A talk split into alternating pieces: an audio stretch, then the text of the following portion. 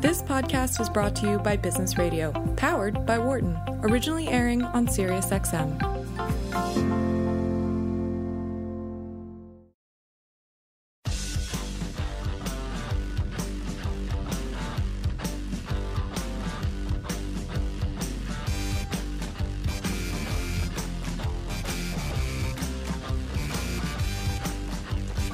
Welcome back to Launchpad on Business Radio powered by the Wharton School. I'm your host, Karl Ulrich. I'm Vice Dean of Entrepreneurship and Innovation at the Wharton School. And we are joined now on the line by Seth Berger, who's Managing Director of the Sixers Innovation Lab and the former founder and CEO of And1. Seth, thanks for joining us. Thank you for having me, Karl. Good evening. So I was looking at your bio, and you are a graduate, and you graduated from the college or at at Penn, and then gra- you graduated from the Wharton School in '93, three months before I showed up. So I don't think we crossed paths in the classroom.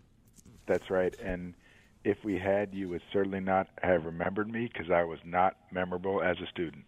Yeah, you were working on some other venture on the side, as as, as I can infer from the bio. I was. I, I, I, I, tell you, I learned so much at Wharton. Uh, I had come from politics. I'd worked uh, down on Capitol Hill for two years as legislative director to Harold Ford Sr. When I went back to Wharton, quite frankly, I had absolutely no idea what I wanted to do. After about the first week, I was convinced that God had destined me to be an investment banker. After about the second week, I was convinced that God had destined me to be a consultant. And then when I started interviewing for my first year of summer jobs, um, the investment bankers and the consultants made it pretty clear that God hadn't destined me, destined me for either of those paths. Ah. So, so I, I came to entrepreneurship the old-fashioned way, which is I was really having a hard time finding a, a job. Um, but uh, you know, in my two years at school, I learned so much. There was a professor who you might have crossed paths with, uh, Miles Bass, who has since passed away. Um, I didn't know him. Yeah.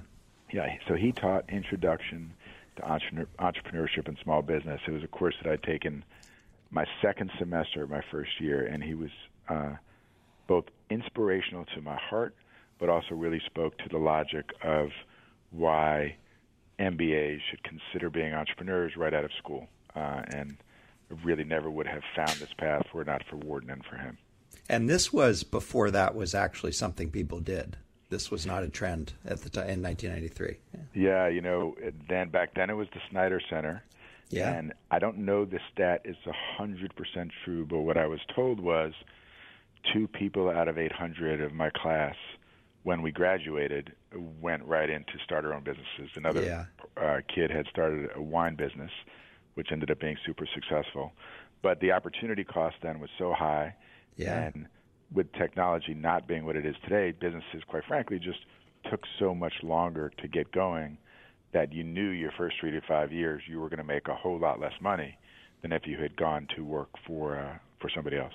Yeah, well, that has has certainly changed. It's it's I think up around fifty out of that class of 800 now. So dramatic imp, uh, increase in the number of people that, that now do entrepreneurship. Yeah, it's uh, amazing. I, I go back and speak every year to school, yeah. and for a while I'd actually stopped because I felt like I was wasting my time and theirs trying to inspire kids to let them know that if I could have made a moderately successful business out of grad school, that they certainly could. and then in the last few years, it's been really clear that when I'm speaking to the entrepreneurial classes, you know, three kids come would come up, uh, you know, in the old talks to say thanks very much, who were thinking about doing their business, and 20 kids would say thanks for speaking. Well, now like 20 kids are coming up and thinking, saying thanks, and can I get some real advice because I'm really considering starting my own business, which is fantastic. Yeah, it is fantastic. So I'm, I really want to focus our segment really on the life journey of an entrepreneur because it's really fascinating. Your story is fascinating. But let's very quickly go back to And1. So And1 was founded, if I can believe Wikipedia, in 1993 uh, with the slogan "All ball, nothing more." So tell us a little bit about the origin story for And1. Sure. So I was in my second year of grad school, I had done an advanced study project at Wharton. The hypothesis was that there were millions of consumers in the U.S. who loved basketball, who spent billions of dollars at places like Foot Locker and Foot Action on companies like Nike and Reebok's products.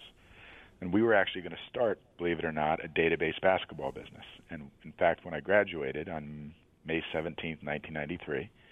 Uh, the company that I started was the And1 database marketing business. Ha. Uh, I had two partners. One was a Wharton undergrad. His name is Tom Austin. He had a 3.96 GPA. Wow. And, never, and never studied, and he is still today the smartest person I've ever met. And probably the second or third smartest person I ever met was my best friend from home, Jay Gilbert, who had gone to Stanford, worked at McKinsey, and was working in the city. So the three of us embarked on the And1 database marketing business. Uh, at the time, I was living downtown in Old City, which is not the Old City of today, um, and was paying a hundred bucks a month rent. and we went out to a trade show in Chicago, and this is actually the origin of, of And1, the apparel company, which became an apparel and footwear company. So we went out to a trade show in Chicago to basically pitch companies on why they should pay us to help them acquire users. This was, by the way, one of the very few classes where I got a very good grade when I was in grad school. So, of course, every company said, This is a terrible idea. We have no interest in the And1 database marketing business. And sorry you came out here dressed up in suits. We're all, you know, casually at a sports convention, yeah. right? We were 25, 25 and 21 years old at this point. But at the at the trade show, we saw apparel there were a number of small apparel companies that were just kind of bubbling up in the basketball space that were niche companies. And we thought we could make better product that we thought spoke to the basketball consumer.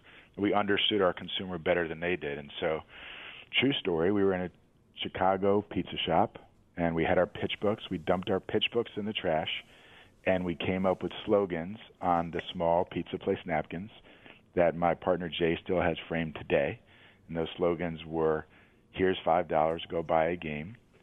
I'm the bus driver. I take everyone to school, and slogans like that. And that was literally how we started our company. Six weeks later, I grew up in New York City. So you know how to talk trash already. Yeah. Yeah, pretty yeah. much.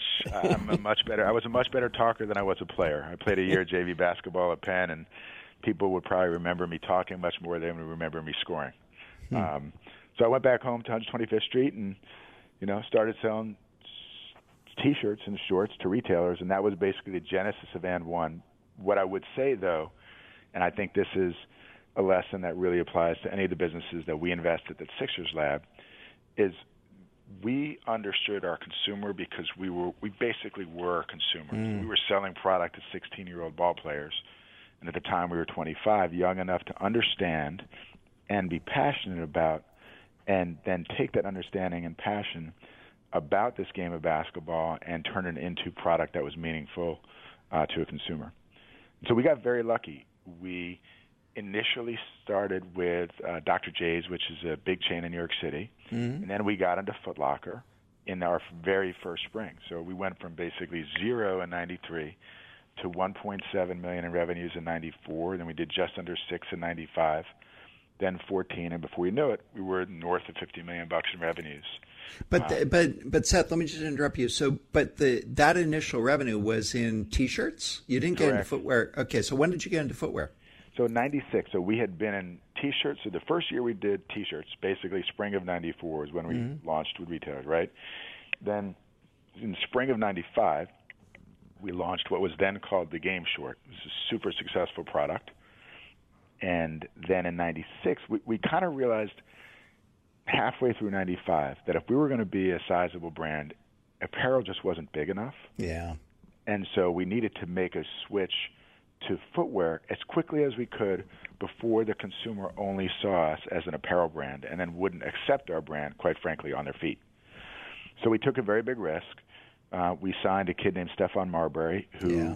was at a Georgia Tech. Uh, we signed him to a long-term endorsement deal, gave him a lot of guaranteed money, and basically took a bet um, that we were going to be able transit to transition to shoes. Initially, it was an unbelievable disaster, Karl, to the point where yeah. I thought we were going bankrupt. So here's a story yeah. that, like, the first November when we launched our shoes, we were launching a shoe. It was about to hit stores like early December. It was the the Marbury one we had done a two million dollar ad buy in ESPN. We had done, a, I think, a hundred thousand dollar promotional campaign to the Minnesota Timberwolves that included giving away twenty thousand T-shirts at the Target Center with a picture of Stephon Marbury, and the campaign was called "Breaking Ankles with Stephon Marbury." that was that would be basically when someone would cross you up, you would break you would break your ankle. Mm-hmm. Okay. So about six minutes into the game, Steph and and we, Jay and I are sitting at the end of the Timberwolves bench.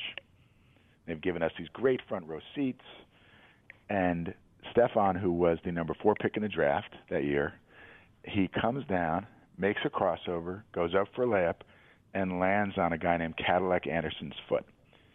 He sprains his ankle so badly, they carry him off the court, sit him right next to me and Jay. Aww. He's basically crying. And we've given away 20,000 T-shirts that say "Breaking Ankles with Stephon Marbury," and he basically broke his ankle. Oh. At this point, we have seven million dollars in shoes on the water that were pre-sold to retailers. and I called my CFO that night and my director of PR, and I was like, I think we're about to be bankrupt because none of our retailers are going to take these shoes because this kid just hurt his ankle wearing a brand new sneaker company shoes. And lo and behold, our retailers supported us. And in fact, the shoes sold, and then the Marbury 2 sold, and before you knew it, we were a footwear and apparel company, not just an apparel company. But we yeah. were very, very lucky. Yeah. So there was one one interesting uh, story that I that I'd heard about secondhand about that that journey where you had a breakthrough approach using mixtapes. Uh, tell tell us a little bit about that because that was this was pre you know this wasn't you couldn't go on YouTube and and and do viral marketing so you had to figure out how to how to get the word out in a scrappy viral way pre YouTube. Tell us about that. That's right. So you know like most good business ideas, the entrepreneurs rarely came up with them. It was usually someone else's inspiration, right? Mm. Um, but we just happened to be really good at listening. We had a meeting with our ad agency, our entire marketing team, and, and this was um, in 1998. We at this time we had about 50 to 60 NBA players under contract wearing our shoes, and our brand was growing really quickly. We had sponsored the Rucker tournament, which is a you know a really well-known tournament in New York City, and for sponsoring it, we basically got to videotape the game and, and put the players in our t-shirts and shorts. Well, this game had some of the best collection of playground players who ended up being uh, either pros or high Division ones, in some cases European pros. Uh, Rafer Alston, known as Skip to My Lou, was the best player in this game. But it was an amazing basically 40 minutes of basketball. Mm-hmm. So a 25 year old kid who was working at our agency out of Miami says, Hey, listen, you know, you guys have grown up in New York City, so you have seen this type of basketball. But people outside the city probably haven't seen this.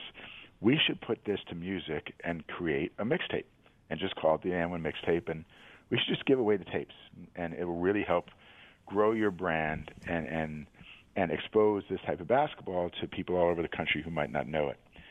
So we said, you know what? Sounds like a good idea. Little do we know. We dropped 50,000 tapes at Foot Action on a Friday that following November. All you had to do was try on a pair of AND1 shoes to get the tape. By Sunday, every single tape was gone.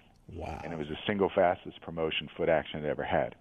And so then from there, um, the mixtape kind of grew in and of itself, in fact, into a full-fledged 30-city tour, with along with 15 international cities, and a TV show called Street Ball, the AND1 Mixtape Tour. Here was the crazy thing: in 2000 or 2001, the folks who were running the mixtape tour for me showed me a stat that Street Ball was the number one show among male teens on ESPN. And I said, you mean next to Sports Center? And they said, no, it's the number one rated show among male teens on ESPN. Um, and it just, you know, it grew and grew. We had a lot of people making very good decisions on our team about what to do with the asset.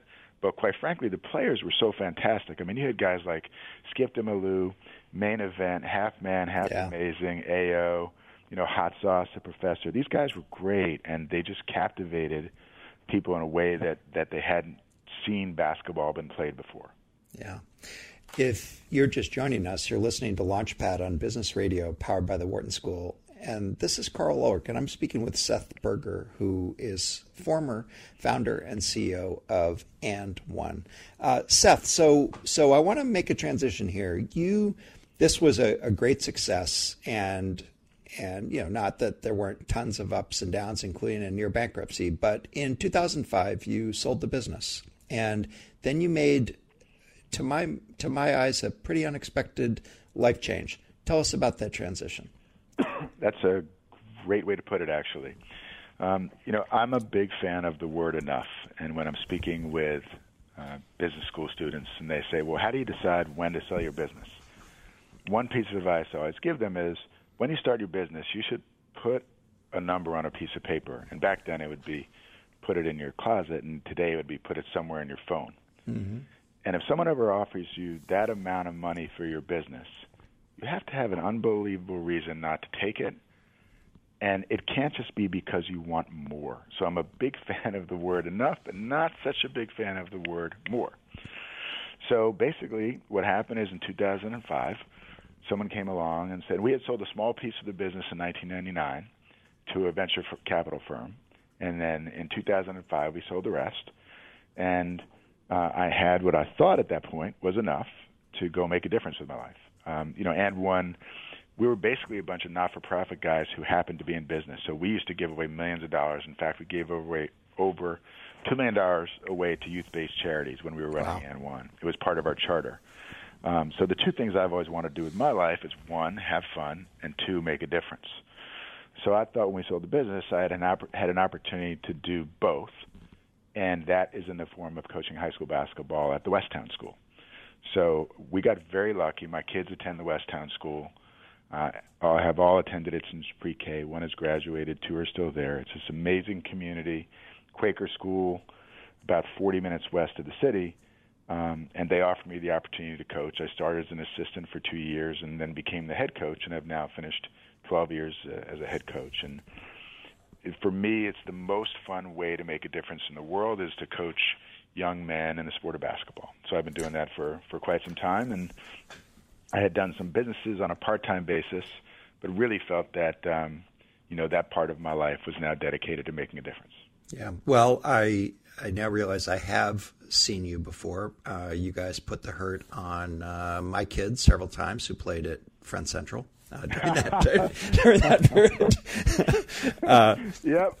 But I didn't know that was you. Uh, Their old coach. Uh, so Jason Polykoff. Yeah, Jason's a terrific four, guy. He just came back as the head coach again.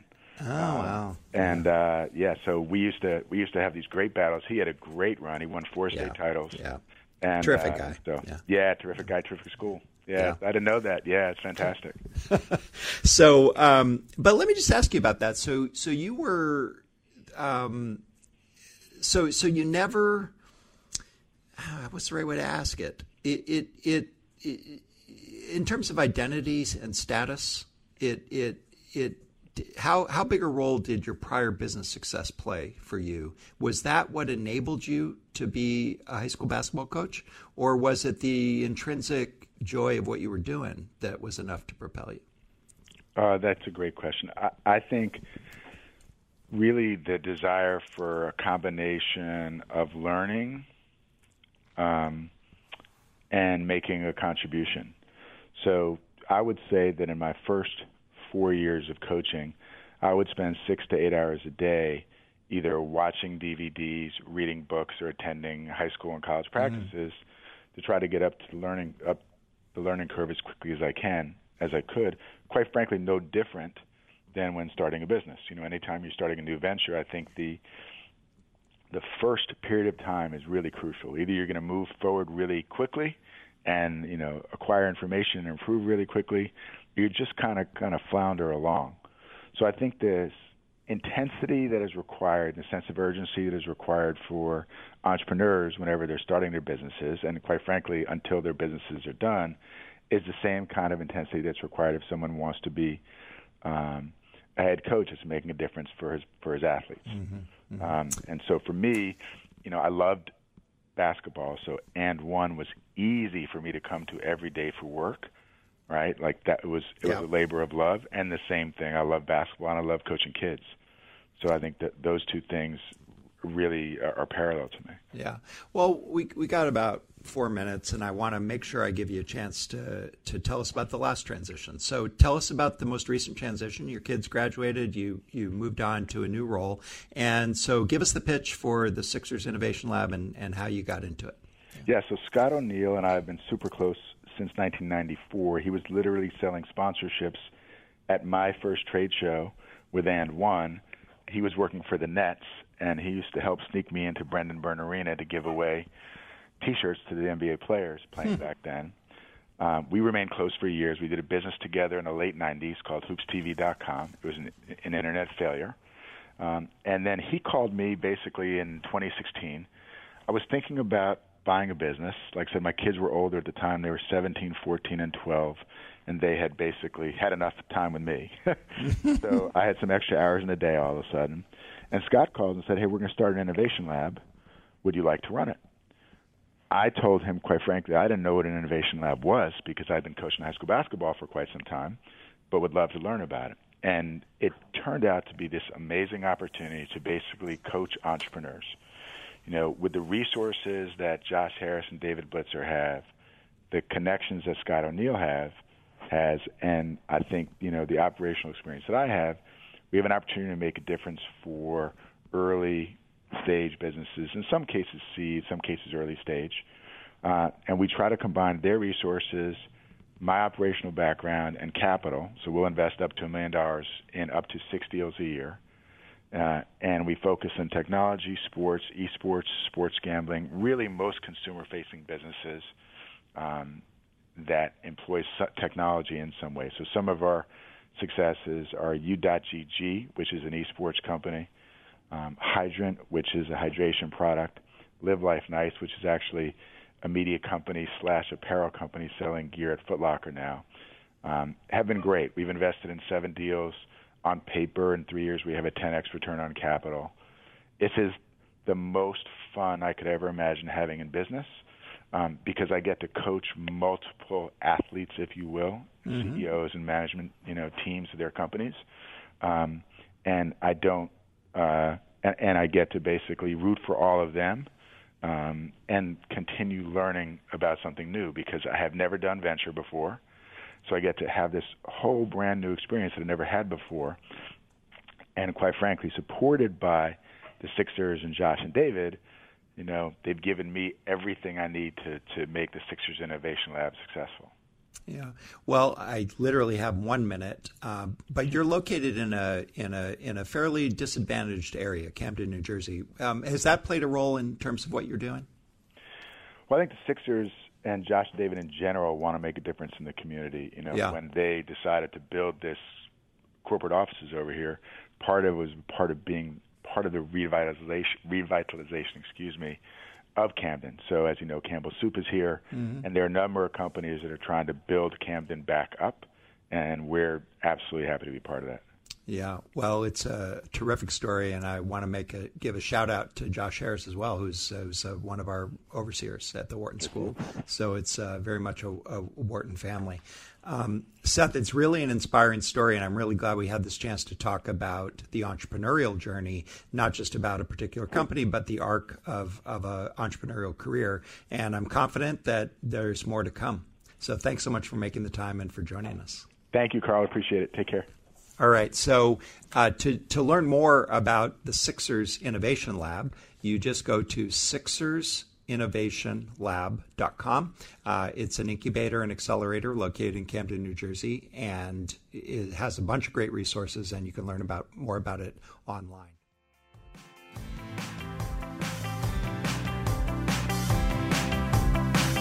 I'm Karl Ulrich, Vice Dean of Entrepreneurship and Innovation at Wharton.